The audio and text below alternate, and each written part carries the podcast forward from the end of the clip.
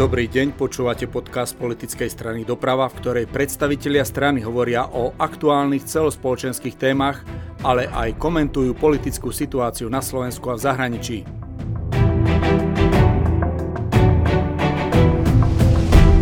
Analytici Najvyššieho kontrolného úradu Slovenskej republiky v stanovisku k štátnemu záverečnému účtu za rok 2018 upozornili na rizika pri budovaní ciest.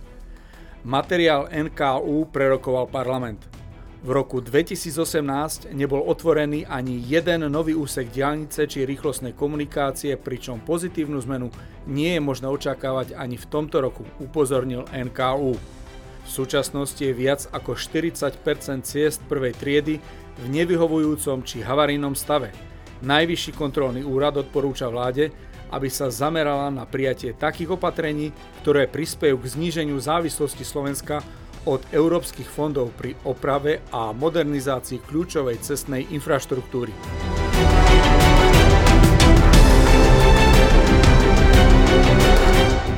Témou dnešného podcastu bude výstavba cestnej infraštruktúry na Slovensku. Hovoríme s predsedom politickej strany Doprava Ondrejom Matejom. Nedávno Najvyšší kontrolný úrad predložil do parlamentu správu, v ktorej konštatuje, že na Slovensku sa za posledné obdobie nepostavil ani jeden kilometr diálnice a rýchlostnej cesty. Čo na to hovoríš? Pomaly mi je doplaču, aby sme na Slovensku sa dostali do situácie, že NKU musí prísť do Národnej rady a povedať, že ministerstvo dopravy nič nerobí. To je situácia, ktorú sme na Slovensku ešte ani raz nemali. A faktom je, a upresním to, že za rok 2018 historicky, historicky od vzniku Československa a nielen samostatnej Slovenskej republiky sa neodovzdal do užívania ani kilometr diálnice. A mnohí sa pýtajú, prečo tomu tak je. No bohužiaľ je to kombinácia dvoch smutných vecí. Nie je dodnes schválený záväzný plán výstavby dopravnej infraštruktúry diálnic, rýchlostných ciest, ciest prvej triedy, ktorý by jasne hovoril o tom, aké úseky budú diálnicami, aké úseky budú rýchlostnými komunikáciami, z čoho budú financované a kedy, v akom časovom horizonte sa budú staviať na základe parametrov to znamená na základe zaťaženia cestnej infraštruktúry a na základe toho, že musíme najprv vyriešiť obchvaty silných miest, čiže krajských okresných miest. A bohužiaľ, tá druhá vec je neschopnosť, nekompetentnosť vedenia ministerstva dopravy, vrátanie Národnej diálničnej e, spoločnosti. To sú dva dôvody, prečo dneska konštatujeme, že okrem jednej jedinej stavby na Slovensku nám všetky stavby meškajú. Všetky stavby meškajú. Máme tu doslova rizika, že napríklad D4R7 nebude napojená na D1.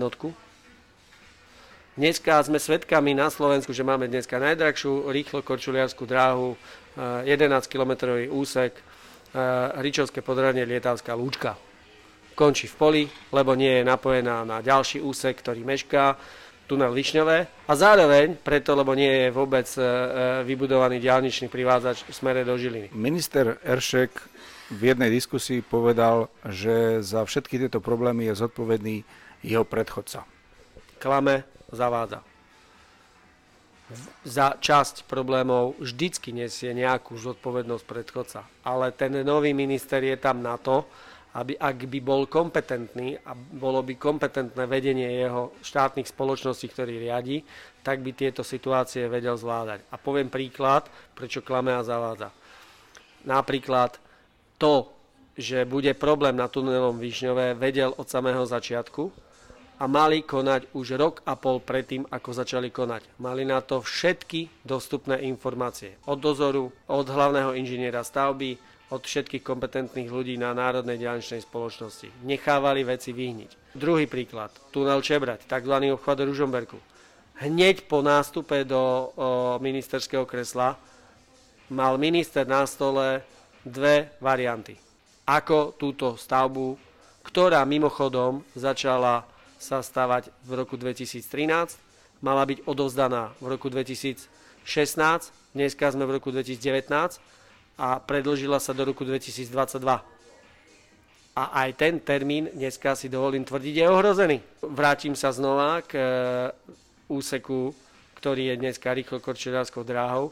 Keby nebol rok váhal, že či ide robiť výberové konanie, alebo nejde robiť výberové konanie o diálničnom privádzači a mimo úrovňovej križovatky, tak minimálne už dneska mohli vodiči do Žiliny prichádzať cez tento úsek, cez privádzač do Žiliny. Ďalší príkladom, veď o tom, že treba napojiť D1 na D4, čiže štát to musí urobiť v koordinácii s koncesionárom, o to vedeli sme všetci dávno. A dneska konštatujeme po 3,5 roku, že to stále nemáme spravené, že to stále nie je pripravené. Veď to sú jednoduché riešenia, technické riešenia, ktoré proste jednoducho fungujú. Viete, poviem, poviem to ako príklad, že asi pred dvomi rokmi prebehla uh, krásna správa z Japonska, po zemetrasení tam spadla časť diálnice. Za dva týždne bola úplne plne hodnotne obnovená. Takže vyhovárať sa na minulosť po 3,5 roka v kresle, aby odovzdal budúcemu ministrovi alebo budúcej vláde tento katastrofálny stav v príprave, v realizácii, uh, meškajúcich stavieb, e, rozpadnutého sektoru, rozmátenej národnej diálničnej spoločnosti, kde dneska pomaly odborníka tam už ani nenájdete, alebo ho musíte hľadať lupou, tak e, spôsobil to, že napríklad diálnica medzi Košicami a Bratislavou nebude ani do roku 2025. A je mi smutno, že už niekoľko rokov tak ako keď predseda vlády Robert Fico, vtedajší predseda, povedal, že diálnica bude do roku 2010, tak som sa smial. To sa dá, pán premiér, keby som bol osvietený oligarcha, e, monarcha, ktorý môže rozhodovať o tom, že betón nebude tvrdnúť 28 dní, že nebudú platiť fyzikálne zákony, kde nebudeme mať žiadne verejné obstarávanie a budeme to stavať možno ako v Indii. Tade pôjde diálnica, príde tu 150 tisíc ľudí, stávajte. Ale my v takej krajine nie sme. Vtedy som hovoril, že je to nereálne. Keď sa schválovalo mimochodom programové vyhlásenie vlády Slovenskej republiky na toto obdobie, tak tam bol, bolo napísané v tom programu vyhlásení vlády si tam dali, že bude diálnica medzi Košicami a Bratislavou postavená do roku 2020. V tom okamžiku som upozorňoval na to, že už v tom okamžiku je to absolútne nereálne na základe všetkých tých informácií, ktoré všetci kompetentní ľudia mali. Mal som pravdu, alebo som nemal pravdu? Ešte keď hovoríme o ministrovi dopravy, môžeme zhodnotiť jeho prácu aj z hľadiska toho, či vyhodnocuje správne, ktoré úseky by mali byť postavené a v ktorom období? Pri nástupe ministra Eršeka do pozície som eh, konštatoval na otázku jedného z novinárov, že čo očakávam od pána ministra. Ja som vtedy povedal, že vítam e, túto nomináciu, lebo minister dopravy bol predtým dva roky e, predsa štátnym tajomníkom, takže nejde, nešiel do neznámeho prostredia. Ale zároveň som vniesol jednu vážnu obavu, aby to nebol minister len pre Južné Slovensko a vykašľal sa na zvyšok Slovenska. Dneska musím povedať, že je tomu tak, že tieto obavy sa naplňajú.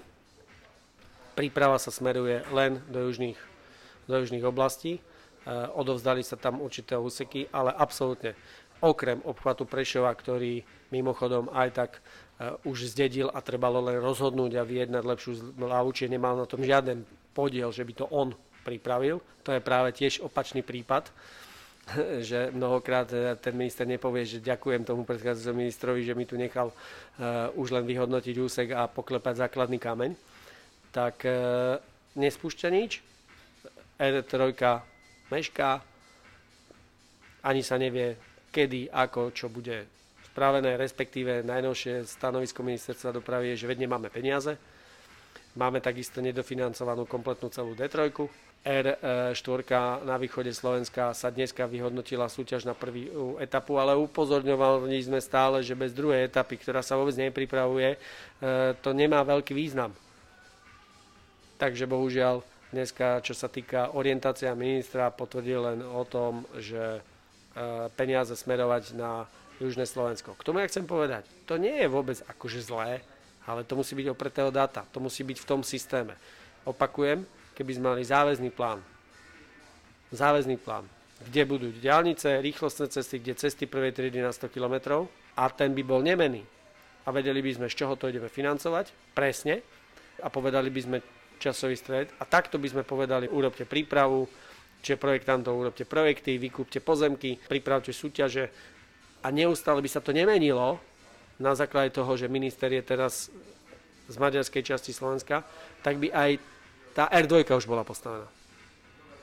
Čiže to nie je o tom, že dneska tvrdím, že viacej potrebujú cesty ľudia na Orave ako ľudia pri Rimavskej sobote. Ľudia žijúci v týchto regiónoch potrebujú tie diálnice, rýchlostné cesty. Ale musí to byť záväzné, naplánované a musí rozhodovať len parameter. Prvé staviam to, kde mám väčšiu intenzitu dopravy a kde obchádzam väčšie sídelné celky. A toto sa bohužiaľ dlhodobo na Slovensku nerobí.